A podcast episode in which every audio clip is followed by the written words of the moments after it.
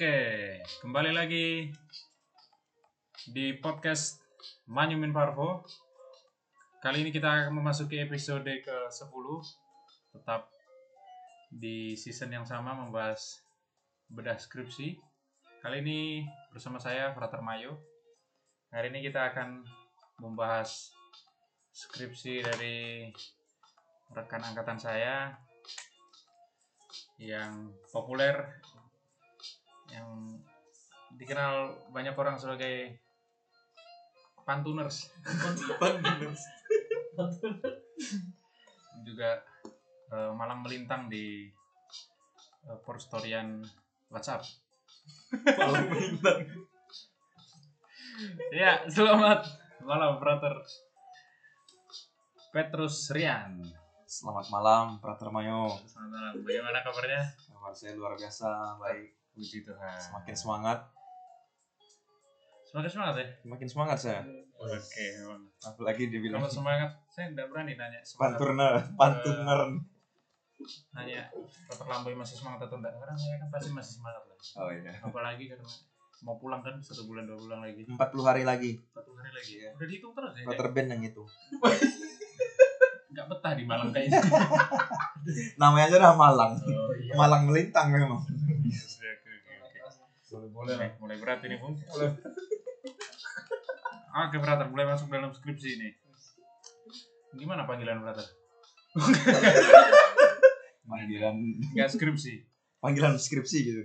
ya kan eh, skripsi juga bagian dari apa? Udah panggilan dong. meneliti hidup panggilan kan? Tuh. sebagai brother ini projo mana Projo Ketapang Ketapang, ya. Kalimantan Barat Kalbar.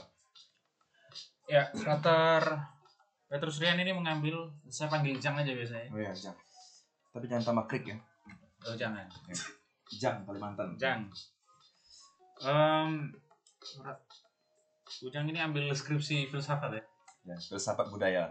Filsafat budaya. Ya. Sebentar, pertanyaan saya, kenapa kok lebih memilih filsafat nih daripada kan ada pilihan lain kalau di STS ada teologi, ada misalnya ambil kitab suci atau sosiologi atau yang lain atau Islamologi mungkin.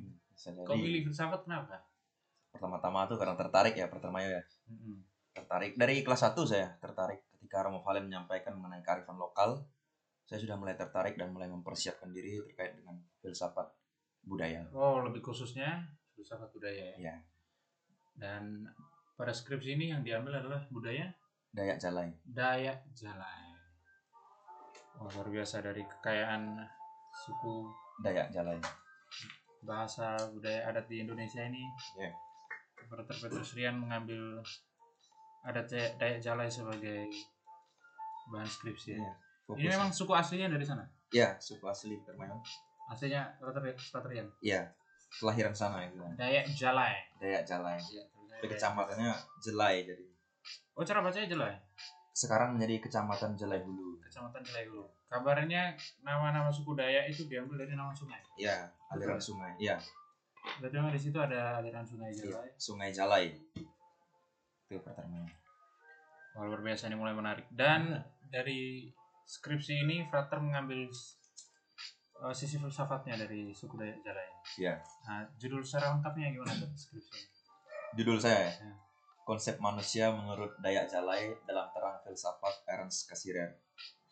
Konsep manusia menurut adat Dayak, Dayak Jalai dalam terang terang. filsafat Ernst Cassirer. Ya, betul. Tepat terangnya. Luar biasa, luar biasa.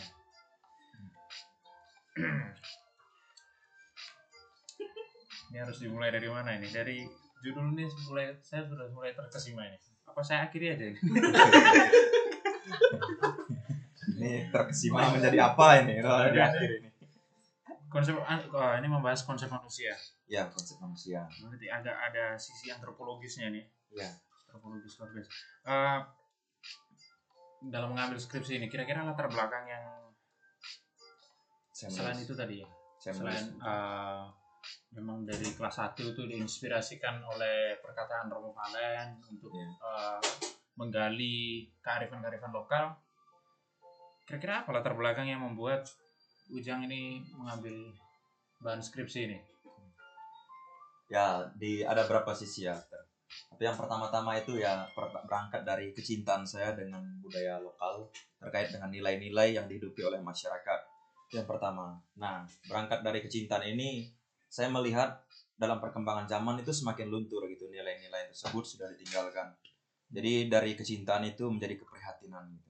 Keprihatinan saya dengan zaman sekarang yang sudah semakin berkembang di mana nilai-nilai itu sudah mulai pudar dan ditinggalkan.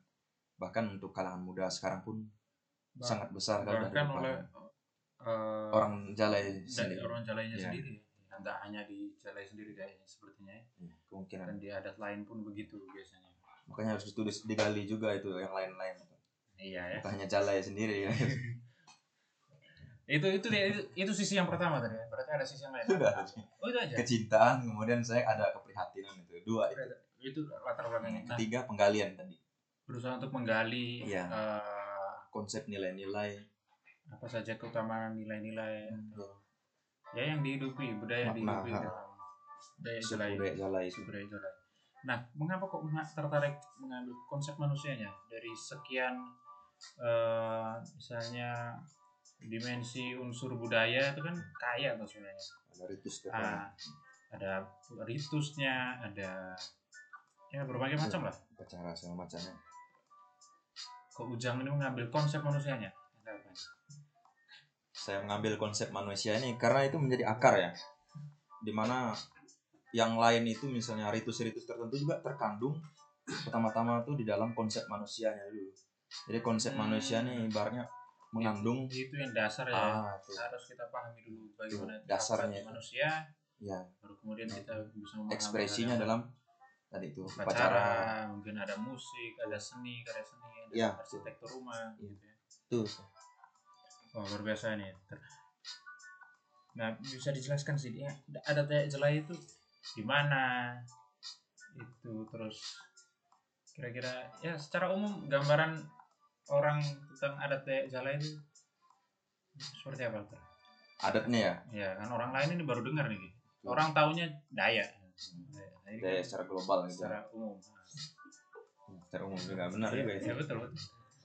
Lanjut Ter. ya tentang dayaknya ya dayak jala ya? Ah, ada Dayak Jalai.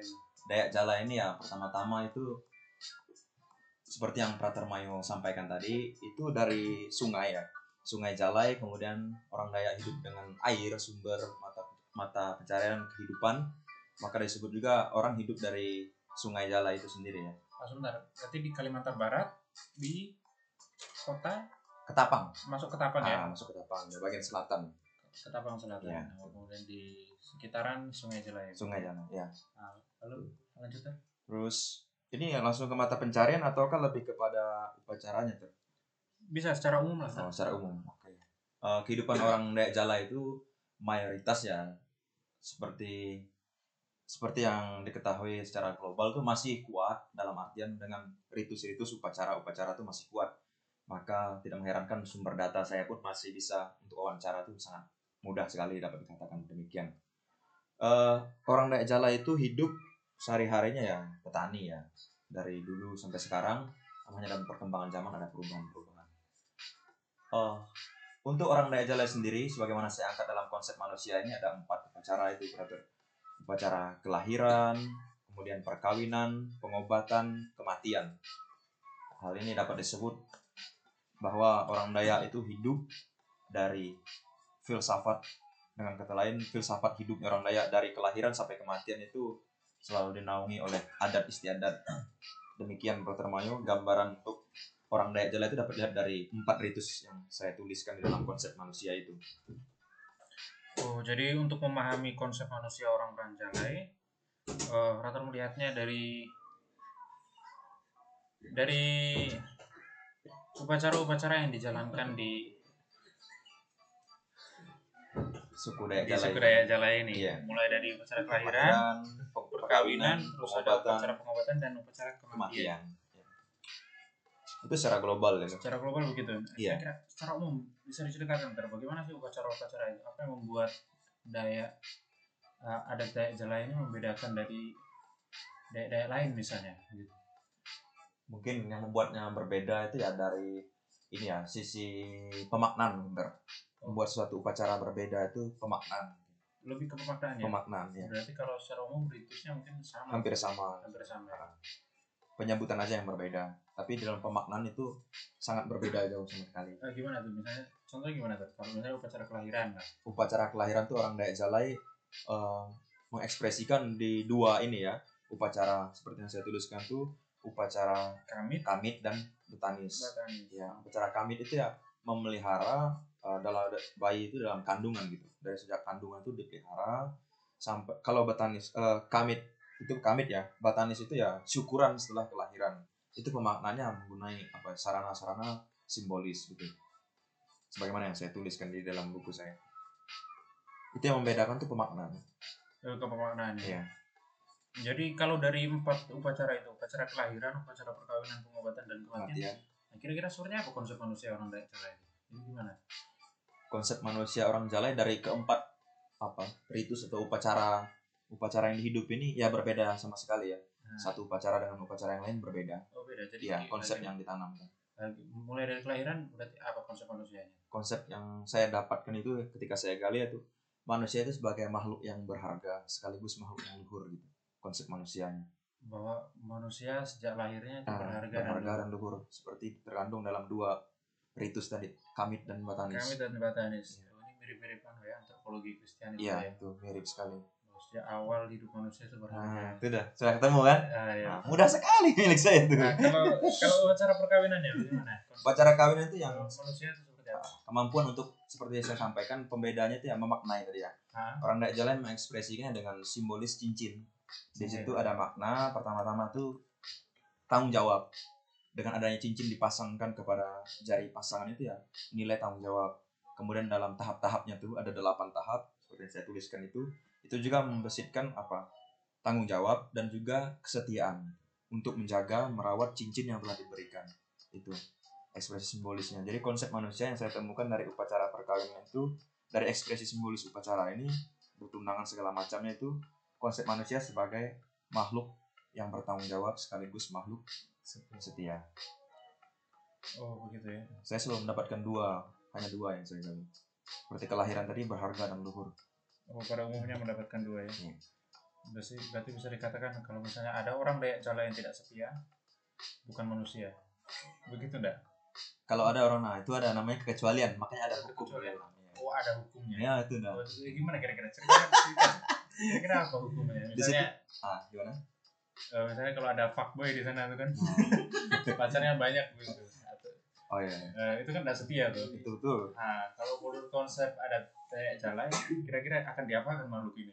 Wah, Saat itu kan hukum dan norma segala macamnya itu belum tertuang untuk dalam konsep kita zaman sekarang ya, Pak. Iya, nah. Makanya saya menggali gitu.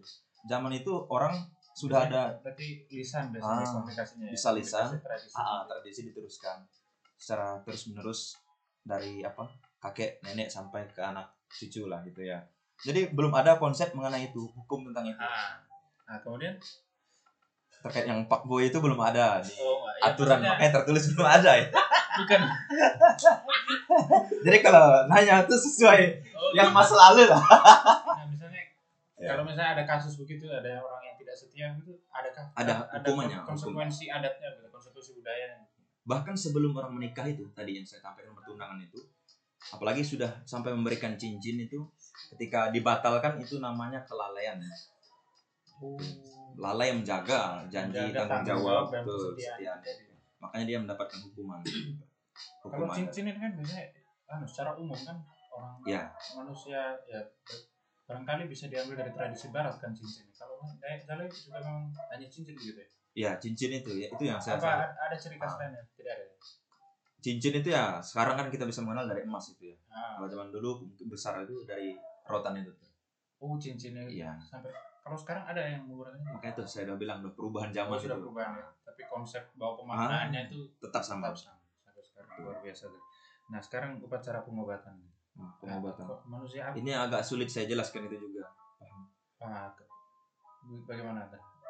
Bahwa manusia itu apakah memang eh, karena dari konsep kelahiran bahwa manusia itu berharga maka itulah yang hendak dipelihara melalui upacara pengobatan harus dijaga uh, martabatnya dan lain sebagainya maka kesehatan pun harus harus, diperhatikan betul.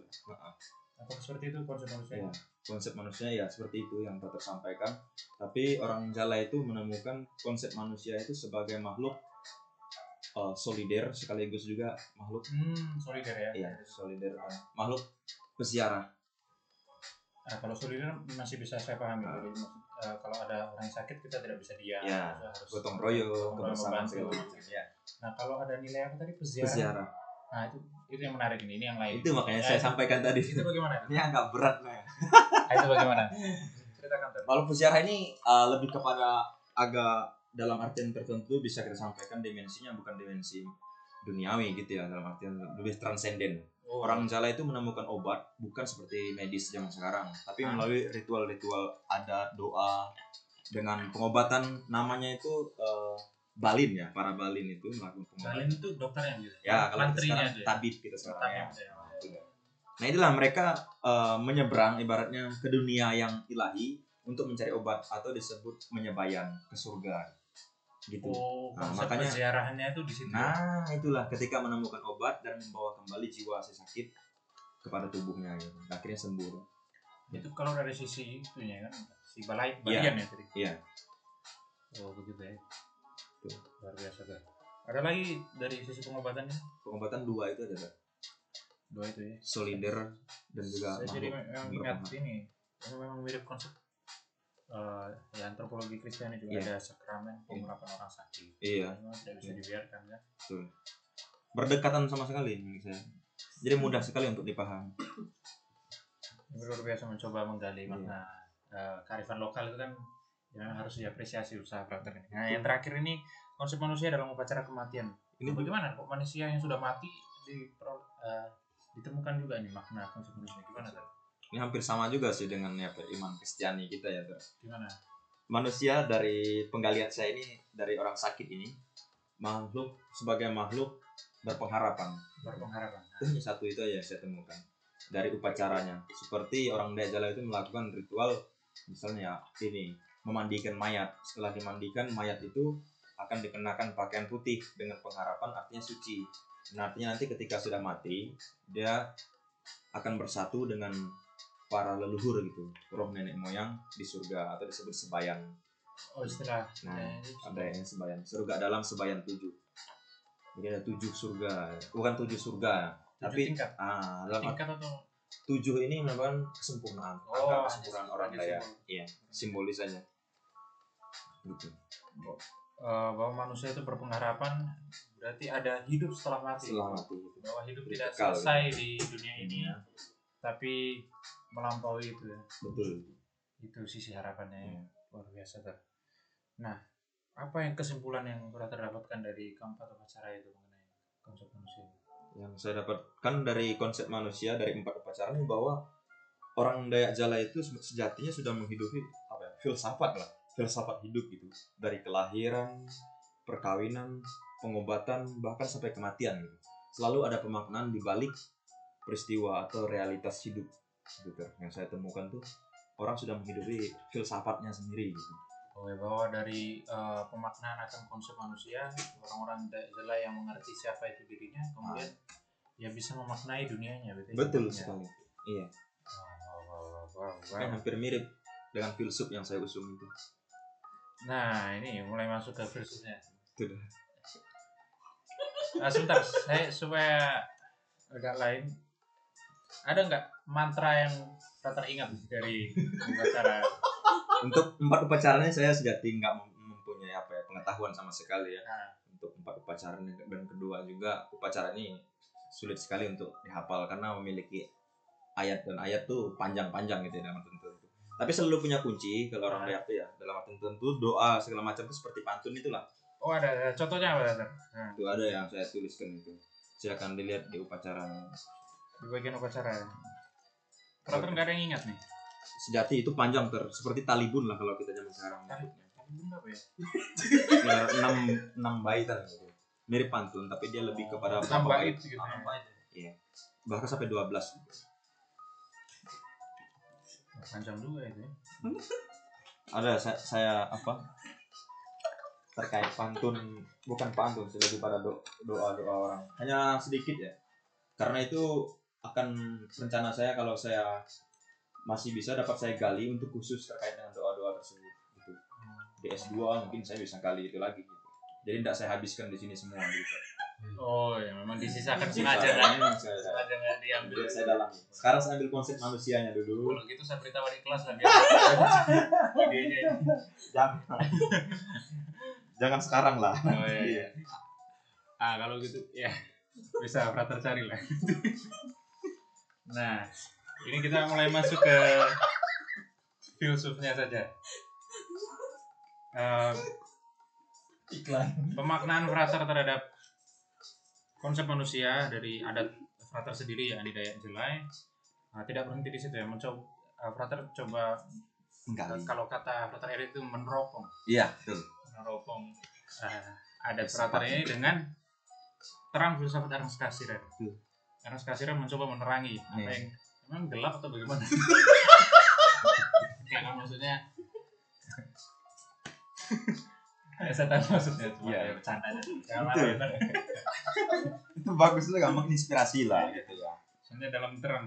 Iya betul dalam terang. Maksudnya mencoba eh, apa ya mencoba menggali lebih dalam dengan kacamata eh, filsuf tertentu. Iya, betul. nah kenapa kok ambil Ernst Cassirer di antara banyak filsuf yang yang tukang teropong ini kan filsuf kan tukang melihat iya banyak sekali sebenarnya ya bisa Rudolf Otto, Kunchoro-Ningrat, Bourdieu dan segala macamnya itu banyak. Bourdieu Iya, banyak sekali. Paul Ricoeur yang diusung Frater Melki tadi malam. Malah Paul Ricoeur nah kok yang diambil Luka Damer juga.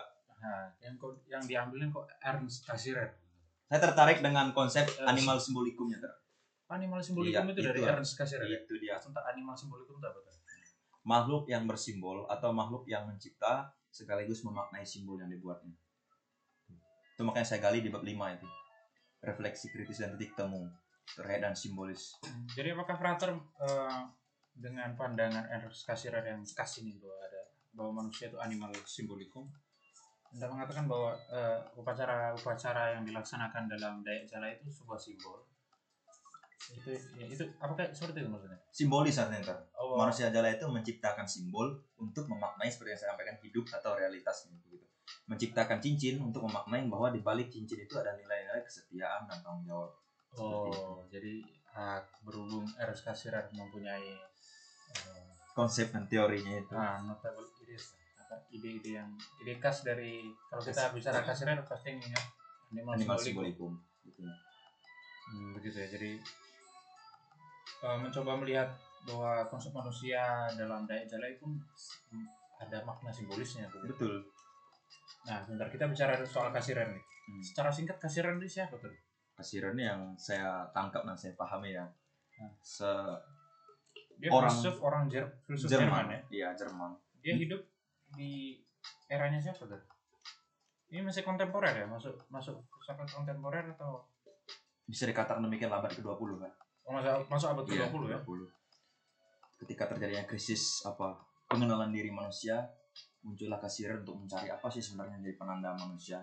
Oh, jadi pemikirannya ini berangkat dari bahwa ada Krisis pengenalan diri manusia. krisis pengenalan Ah. diri manusia. Dari sejak klasik didefinisikan manusia itu sebagai animal rasional ya. Hmm. Kasiran berbeda sendiri.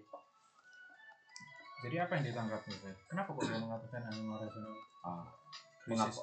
Iya, karena definisi animal rasional itu bagi kasir ini tidak mumpuni atau tidak dalam arti tertentu tidak bisa menjawab dengan realitas atau kebudayaan manusia yang cukup kompleks dan kaya ini.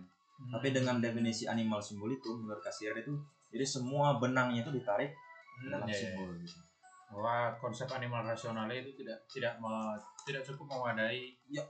Manusia secara keseluruhan. ya. Walaupun memang manusia punya akal rasional, tetapi di balik itu sebenarnya manusia itu bersimbol ya. Gitu. Betul. Nah, Tokoh-tokoh yang mempengaruhi Kasirer siapa? Yang saya gali itu hanya ada tiga gitu. Hmm. René Descartes, kemudian Uxol, kemudian juga Immanuel Kant.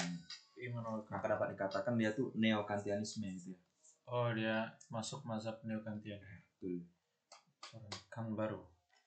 Nah, secara umum selain eh, tadi animal simbolikum gagasan Kasirer itu apa? Teh? Manusia sebagai makhluk simbolis itu. itu itu yang Iya. gagasan umumnya ya? Kekasannya itu itu. kasannya itu Iya. Eh, memang fokus apa eh, apakah sejak awal memang kasiran itu memang eh, berbicara manusia sebagai eh, makhluk Animal. berbudaya atau Ya. eh, dia kesimpulkan dari mana itu animal simbol itu Itu dari bukunya itu yang saya jadikan sumber itu. manusia dan kebudayaan itu ya? Iya, betul. Nah, maksudnya dia eh, ber- karya tulisnya itu loh berangkat dari eh, hanya itu saja tadi krisis Ya, itu yang buku Identitas. yang saya gali itu tentang animal simbolikum tadi. Banyak sister yang dia dia tulis dengan ketertarikannya adalah ada yang budaya juga terkait ada epistemologi kemudian modern tentang Rene Descartes juga ada banyak nulis ya. Tapi ini jadi buku terakhir kasirar gitu. Jadi semua pengetahuan atau semua apa ide gagasan kasirar itu diringkas di buku ini manusia dan kebudayaan yang dia lihat itu manusia Jerman atau gimana kisah penulisannya penelitiannya bukan hanya di Jerman ya banyak sekali di dalam tulisan-tulisannya itu mengangkat terkait dengan apa ya kebudayaan dan fenomena di daerah-daerah lain karena dia ini kan nggak tinggal di Jerman Jadi tinggal di mana? pindah-pindah dia tuh Oh, nomaden. nah, itulah Ya, apa dikatakan zamannya Nazi gitu kan Oh, dia zaman Ya, Nazi. Oh. Betul. Dia asli Jerman turunan Yahudi. Yahudi dia Oh, keturunan. Mantap. betul. Jadi dia harus pindah-pindah memang. Jadi dia banyak pengetahuan dengan pindah-pindah itu. Wawasan juga makin luas kan. Sekolah dosen juga. Itu ternyata makanya pengaruh juga dia. Ya, berarti eh, Frater ini saya nggak pindah-pindah sih sebenarnya. Iya, Kalimantan ke Malang. Itu pindah loh kalau inti Yahudi baru. oh iya. Tapi Daya gitu ya dan Indonesia gitu sama aja Iya, iya. Nah, berbicara soal kasirer, Frater menulis ini. Oh, jadi be- lebih banyak bersumber dari bukunya manusia dan kebudayaan. ya? iya itu banyak saya kutip Itu buku utama yang Frater kutip ya. Iya. Dari di Sumber-sumber skripsi ya. ini. Nah, selain manusia sebagai makhluk simbolis di buku itu Kasirer menulis bahwa ada konsep manusia dalam mitos dan religi juga dalam bahasa. iya ada Bisa dijelaskan secara singkat? ya? konsep manusia dalam apa mitos dan religi itu juga sebenarnya tetap sama ter kuncinya itu ya animal simbolikum itu dalam mitos di, diekspresikan juga dalam cerita-cerita atau cerita Ah. kemudian ada tabu misalnya hukum tabu misalnya kalau uh, religi juga diekspresikan itu dengan simbol misalnya pewayangan segala macam juga ya seperti Katolik misalnya dalam apa ya misa perayaan kita seperti biasa itu kan Itu menggunakan simbol, ya. simbol-simbol gitu makanya dia punya kesimpulan yang sangat hebat menurut saya Ah, apa ya? animal simbolikum Oh,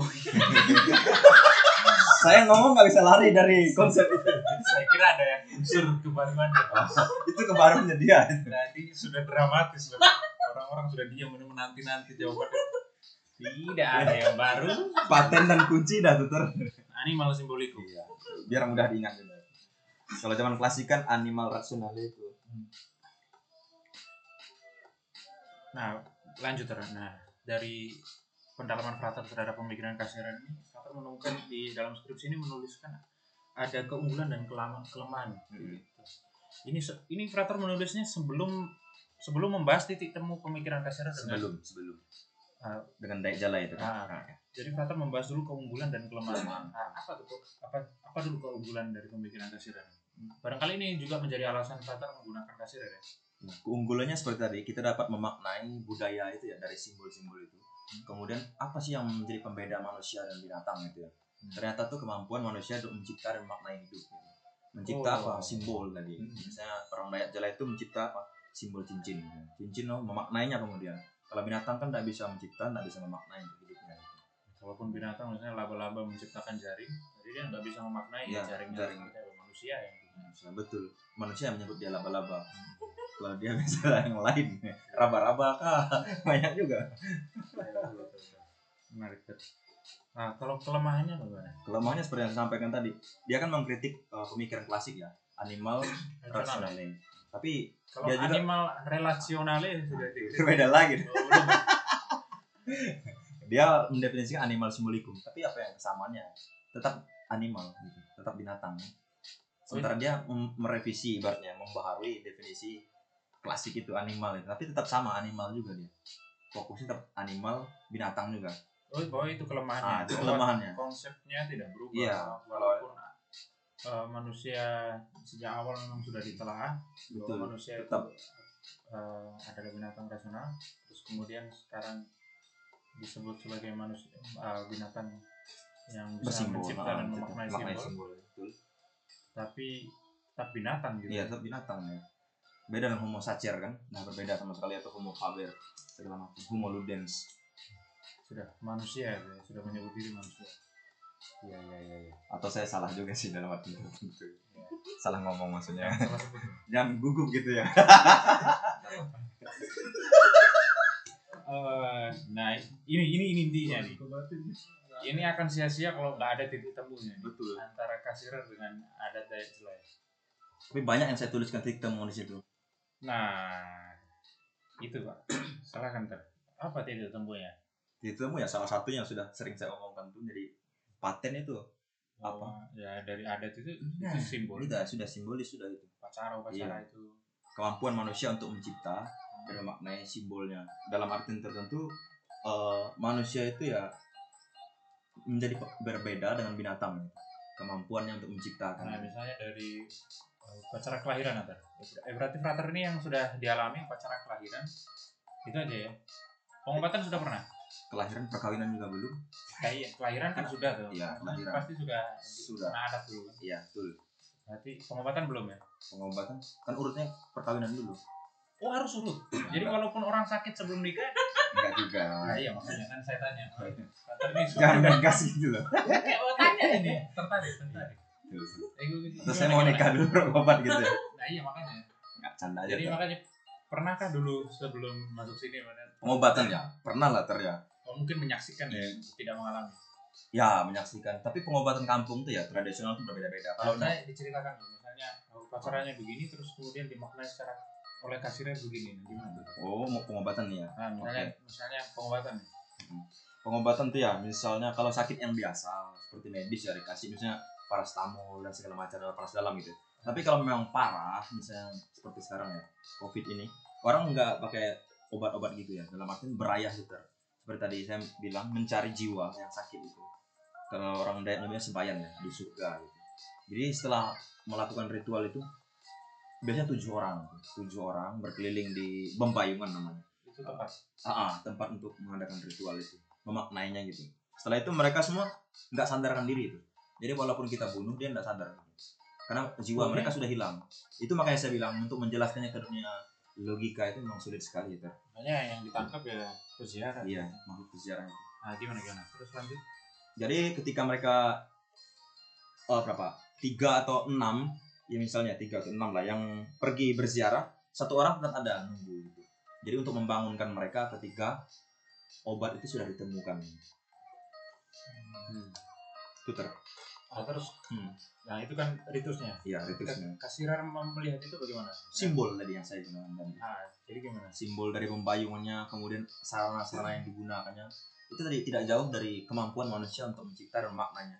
Dari simbol berayah itu apa yang dapat didapatkan? Oh manusia sebagai makhluk solider gitu. Ternyata yang mau diusungkan makhluk manusia itu sebagai makhluk peziarah gitu. Itu yang saya tangkap dan saya temukan gitu dengan Hmm. adanya sarana-sarana itu ada beras ketan nasi segala macamnya ragi segala macam tuak Ah, Itu arah ayam darah ayam gitu ya itu kemampuan manusia untuk dan maknanya darah itu apa sih simbol apa darah manusia gitu kan Nah, pengganti. Jadi memang Ah. kalau sebelum kita melihat eh, dari sudut pandang kasirar, mungkin kalau orang awam melihat upacara upacara pengobatan di sini, eh, ngapain pakai beras ini Nah. pakai darah ayam Tuh. apa gitu kan. ya itu bertanya ya seperti prater sekarang Terus kemudian ketika kita sudah memahami bahwa makhluk eh, manusia itu adalah binatang bersimbol, oh, di balik itu ternyata ada maknanya. Betul. Nah, misalnya darah ayam itu apa maksudnya? saya belum menggali tentang darah ayam ya sebenarnya Oh, ya, harus skripsi sendiri. Iya, ya. saya udah siapkan memang Darah ayam dalam terang RS Kasirar. Iya. tapi kalau kita cari secara simbolis ya darah itu ya hidup gitu ya Ter, ya hidup manusia Nah, itu saya- Iya, saya gitu bisa dengan itu pendamaian tadi ya mengapa orang sakit harus dikasih darah ayam tadi ya dikorbankan itu darah manusia itu tadi kan pengganti gitu pendamaian gitu gitu ter darah itu ya simbol hidup kalau tanpa darah kan mati Gitu Oh, kan. jadi begitu ya. Iya. Luar biasa, menarik Frater. Bagaimana Frater mencoba menggali, melihat eh, adat Frater sendiri, yaitu adat Dayak Selai, dilihat dalam eh, kacamata filosofis dari Iya. Ernest Cassirer. Brother nggak bingung ya dengan apa yang saya jelaskan? Tidak brother, saya eh, merasa tercerahkan. Kayaknya saya anu, terinspirasi dari melihat segala sesuatunya simbol. Betul. Simbolis semua ya. luar biasa luar biasa brother ah jadi kira-kira setelah Frater menuntaskan skripsi ini apa kontribusi yang bisa Frater berikan dari Untuk untuk orang Dayak kah atau? Baik orang Dayak. Terus kemudian eh, akademisi pada umumnya. Baik kita sebagai pembelajar itu apa saja pertama-tama ya untuk kita yang akademisi ya untuk berusaha Oke. senantiasa menggali terus ya kearifan-kearifan lokal. Dan tidak pertama-tama tuh menjudge gitu ya. Mak- Hmm. mengapa ritual demikian tapi kita gali apa sih konsep manusia dari suku tertentu. Itu yang penting ya Itu kita yang tidak penting. melihat eh, adat lokal bahasa dia. tradisional. Diskriminasi nantinya itu ya. Ya tidak menghakimi melainkan mencoba memahami. Itu ya pertama-tama ya. Kalau kata Gada Merkora Verstehen Kelihatan sahung gitu. hermeneutikanya begitu ya. Iya, itu kalau untuk nah, uh, kalau, kalau orang Dayak sendiri? bahwa orang Dayak Jela itu sebenarnya sudah hidup dari makna hmm, simbol dengan pemaknaannya gitu. Dan sekarang seperti yang saya sampaikan tadi sudah mulai ditinggalkan gitu ya. Maka tidak heran terjadinya dalam waktu tertentu ya kalau pernikahan ya ada muncul lah perceraian segala macam ya.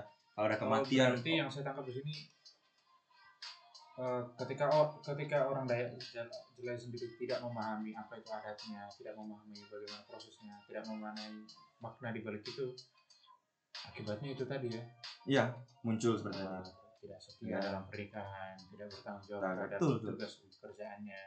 Tuh, sebagai bapak keluarga gitu ya Hmm. bisa jadi sebagai ibu rumah tangga betul betul itu yang saya kali itu juga bisa jadi kontribusi Hmm. jadi orang tuh ketika nikah tuh bukan pertama-tama beratnya emas berapa karat gitu ya berapa takaran berapa harganya tapi lebih pada simbolnya gitu Hmm. apa sih yang harus dihidupi dari makna cincin seperti itu Wah, luar biasa Frater. Jadi eh, skripsi yang sungguh menarik ini akan lebih baik kalau memang Frater coba eh, mungkin bagi ke umat setempat di sana barangkali saya juga mendoakan berharap ada bukunya yang diterbitkan setidaknya di STFT lah sudah ada fisiknya kan. iya sudah ada dikumpul di perpustakaan kan. Eh, terima kasih Frater. Provisiat luar biasa atas perjuangan pekerjaan skripsi. Eh, kira-kira adakah pesan-pesan akhir yang ingin Frater sampaikan baik terhadap eh, barangkali ucapan terima kasih. Ini narasumbernya Bapak sendiri ya? Kalau saya nggak salah. Ada lima Ter. Oh ada lima. Bapaknya lima tuh. ya bapak mangku adat kan Ah. jangan salah canda aja Ter, ya Gimana? Apa ada pesan-pesan terakhir? pesan-kesan tapi ini bukan dalam untuk kaum muda di sana. kaum muda di sana.